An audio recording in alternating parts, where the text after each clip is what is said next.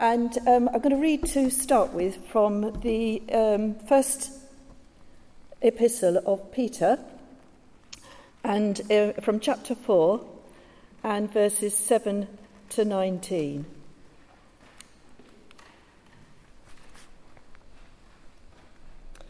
The end of all things is near. Therefore, be clear minded and self controlled so that you can pray. Above all, love each other deeply because love covers a multitude of sins. Offer hospitality to one another without grumbling.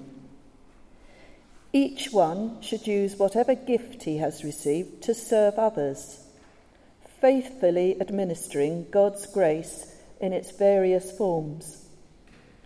If anyone speaks, he should do so as one speaking the very words of God. If anyone serves, he should do it with the strength that God provides, so that in all things God may be praised through Jesus Christ. To him be the glory and power for ever and ever. Amen. Dear friends, do not be surprised at the painful trial you are suffering, as though something strange were happening to you. But rejoice that you participate in the sufferings of Christ, so that you may be overjoyed when his glory is revealed. If you are insulted because of the name of Christ, you are blessed, for the Spirit of glory and of God rests on you. If you suffer, it should not be as a murderer or thief or any other kind of criminal, or even as a meddler. However, if you suffer as a Christian, do not be ashamed, but praise God that you bear that name. For it is time for judgment to begin with the family of God. And if it begins with us, what will the outcome be for those who do not obey the gospel of God? And if it is hard for the righteous to be saved, what will become of the ungodly and the sinner? So then, those who suffer according to God's will, should commit themselves to their faithful Creator and continue to do good. Well, this is Peter's epistle. Um, Peter, who'd been with Jesus from the very beginning of his ministry, who was there in the upper room when Jesus was giving the disciples his last teaching, those last vital things that he wanted to tell them before his death. And now here's Peter with deeply important things to say in what he felt were the last days, things of crucial importance. And there's a sense of urgency for who knew when the Lord might return and all things come to an end, or when they might be called home themselves. And we know that some of them were going to be facing martyrdom, including Peter himself. He didn't know when the end or his end would come, and neither do we. But if we're fighting the good fight of faith, we need to be in a state of readiness at all times, as Peter says. So we're going to look at this passage and, in particular, what Peter said and what Jesus in his last um, teaching said about loving deeply. In verse 7, Peter says, Let's get our minds right. We need to be clear headed, self controlled, so we can pray. Love deeply, or hold unfailing your love for one another, since love covers a multitude of sins. Um, if the church, as we sometimes see it, is like a hospital uh, where we find healing for our souls, then love is like the treatment that we need. It's not just a plaster to stick over things and cover them up, but it's like um, a healing and cleansing balm on the things that have wounded us and wounded others. And that means forgiveness and forgiveness means release not just for the sinner, but for the sinned against as well, because as we forgive, we receive release from whatever we've been holding. It's expressed, Peter says, in hospitality without grumbling or begrudging. It's serving others by using the gifts that we have. And it's faithfully administering God's grace in all its various forms, from welcoming people to uh, washing up the coffee cups, whatever it is. And if we're speaking, it's speaking the word of God. If we're serving, it's serving with the strength that God gives and not in our own strength. So, Peter says, that God may be praised through Jesus because we're doing this in his name and we're meeting that greatest of human needs to love and be loved.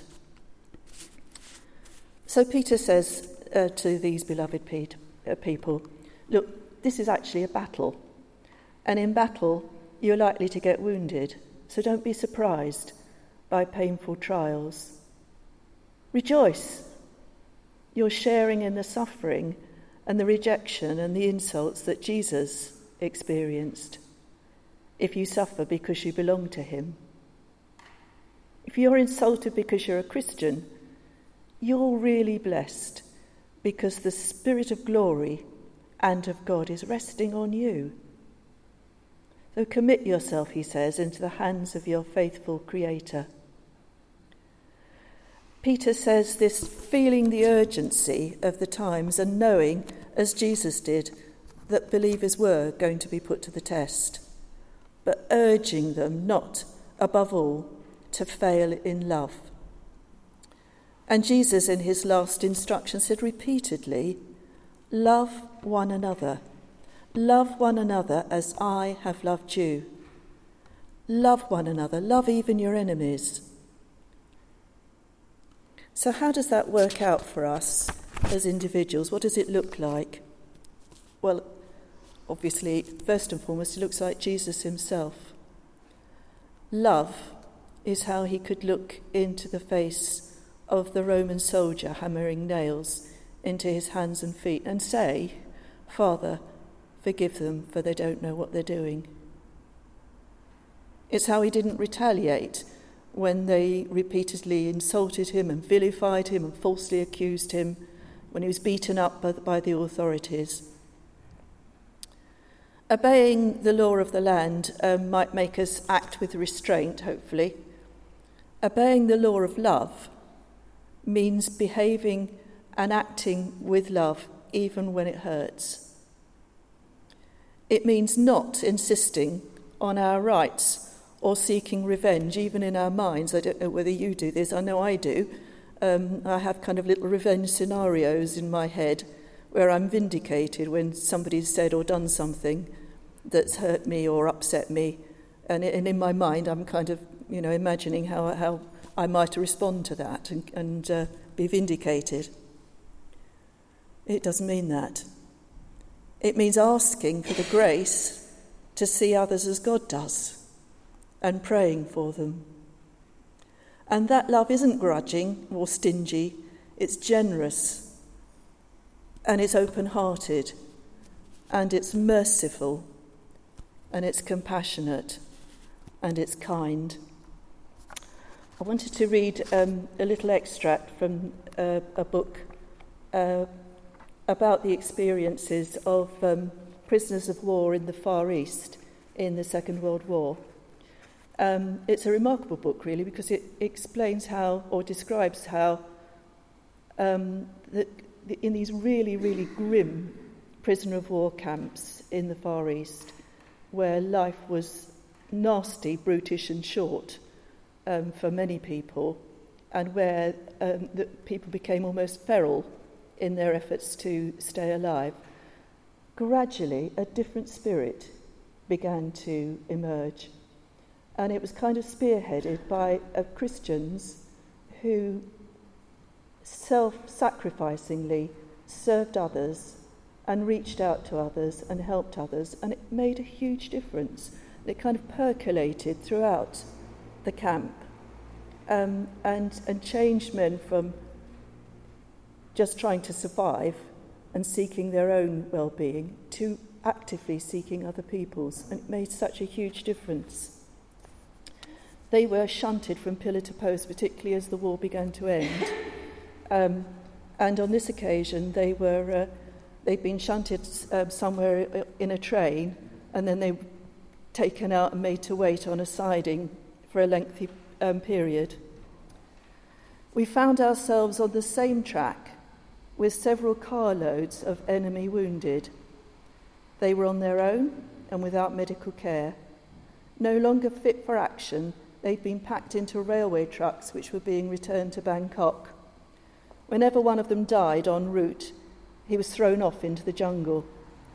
The ones who survived to reach Bangkok would presumably receive some form of medical treatment, but they were given none on the way, and they were in a shocking state. I've never seen men filthier. Their uniforms were encrusted with mud, blood, their wounds sorely inflamed and full of pus. Um, really pretty gruesome. And we could understand now why the enemy were so cruel to their prisoners. If they didn't care for their own, why should they care for us? The wounded men looked at us forlornly as they sat with their heads resting against the carriages waiting fatalistically for death. They were the refuse of war. They no, had nowhere to go and no one to care for them. These were the enemy, more cowed and defeated than we had ever been. Without a word, most of the officers in my section unbuckled their packs, took out part of their ration and a rag or two, and with water canteens in their hands, went over to the enemy train to help them. Our guards tried to prevent us, bawling, No Gurkha, no Gurkha, but we ignored them and knelt by the side of the enemy to give them food and water, to clean and bind up their wounds, to smile and say a kind word. And grateful cries of thank you followed us when we left. And I regarded my comrades with wonder 18 months ago, they would have joined readily in the destruction of our captors had they fallen into their hands. Now, these same men were dressing the enemy's wounds. We'd experienced a moment of grace, even in those blood stained railway cars. God had broken through the barriers of our prejudice and had given us the will to obey his command, Thou shalt love.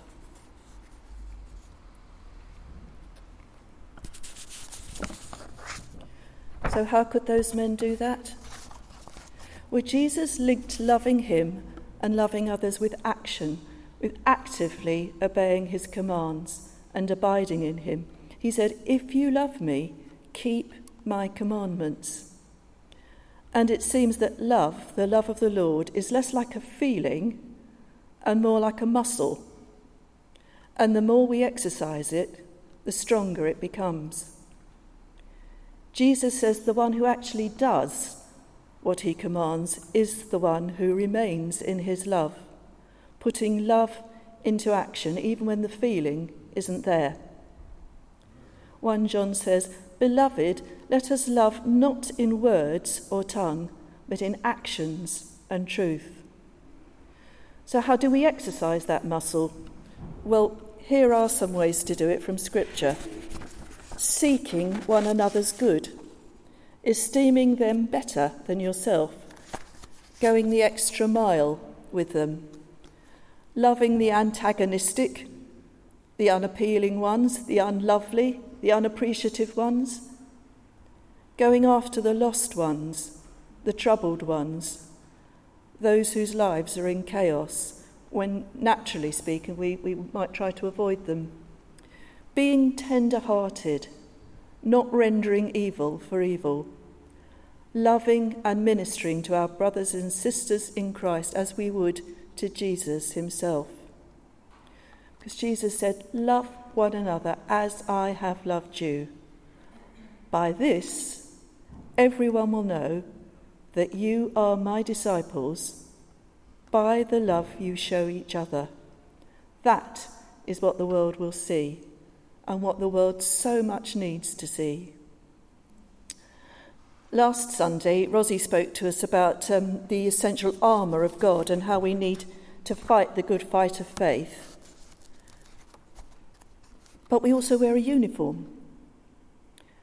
Um, how do we distinguish between um, members of the different forces when we see them, um, like the RAF or the Navy or the Army or the police?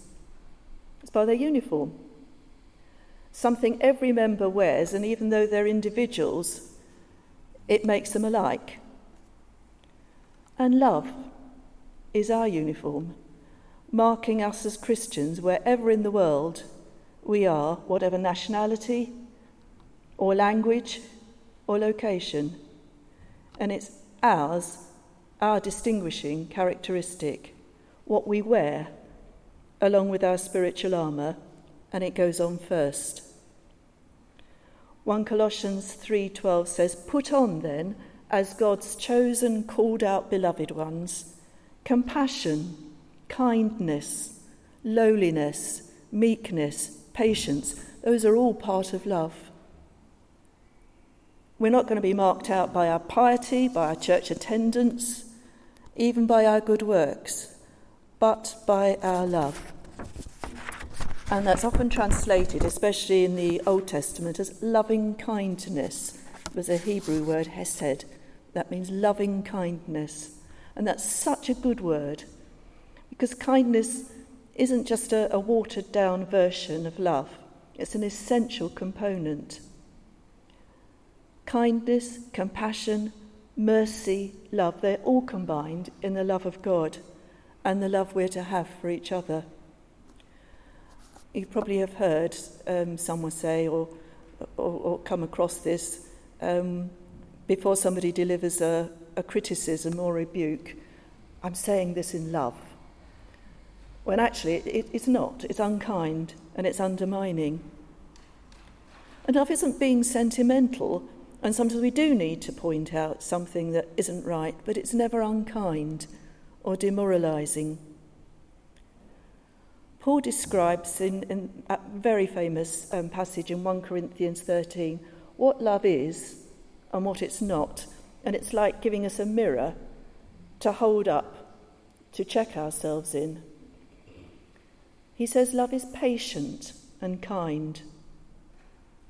It's not jealous or boastful. It's not arrogant or rude.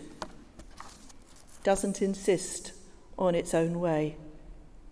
It's not irritable or resentful.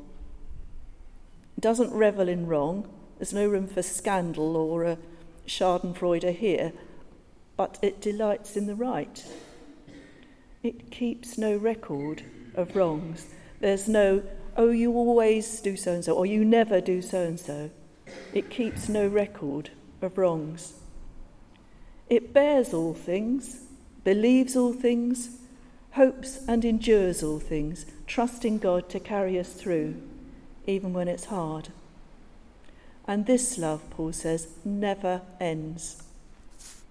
He says prophecies, knowledge, tongues, one day they'll disappear because they won't be needed. Their fulfillment will have come. Just like um, childhood becomes maturity because we can only see parts of the picture now, and one day we'll see the completed masterpiece. And running through it all, we'll see love. And why is this? It's because God Himself is love, and He wants us to know His love and trust His love and walk in His love until one day we look into the very face of love himself in glory. John says, if we don't love our brothers and sisters that we see now, how can we claim to love the God we don't yet see? If we don't love, as Paul says in 1 Corinthians 13, we achieve nothing. Even if we're amazing speakers, um, without love, that's just noise or we're gifted prophets or amazing theologians or perform miracles Without love, he says it's of no avail.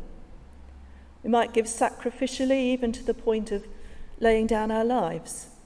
But if we're loveless, we gain nothing. Because love is God's imperative and it's Jesus' command. It's vital for our well being and for that of others, those around us. We have the Holy Spirit to help us. In fact, it's through Him that the seeds of love are sown in our hearts in the first place. Romans 5 5 says, The love of God is shed abroad in our hearts, and that means it's broadcast like the old fashioned sower used to sow the seed. It's broadcast in our hearts, that sown seed, by the Holy Spirit. And how do we get more love? How will it grow? Well, it's uh, one of those amazing paradoxes that by giving more, it grows. It's, it's that kind of reverse arithmetic. Uh, you probably remember the story of Elijah and the poor widow um, during a time of, of famine. She had only a very little oil to start with, but as she poured it out, so it increased and it flowed to meet her need and the need of many others. Now, love needs to be poured out like that healing balm. It needs to be exercised like that muscle. It needs to be worn like the uniform. And I know that sometimes in our church fellowships, people haven't always felt loved or seen love being demonstrated. You might have experienced that yourself. You might have maybe um, had that experience where you've gone up, maybe pluck, uh, plucked up courage to speak to somebody, and you see their eyes swivel past you to somebody else or something else, and, and, and found that really hurtful. And there might have been other things. So, can I ask in these last few minutes that you think of times when you have seen love in action and how that was demonstrated? Can you think for a while how, what you've seen and how you saw that? Maybe in something somebody said, something they did, the way that they maybe reached out to you or prayed with you, or just let you know that you were loved and that they loved you in the name of the Lord. May we see so much more of that, and may this church be marked by love above all else, because that's what God is like, and it's what the world so badly needs to see. Amen.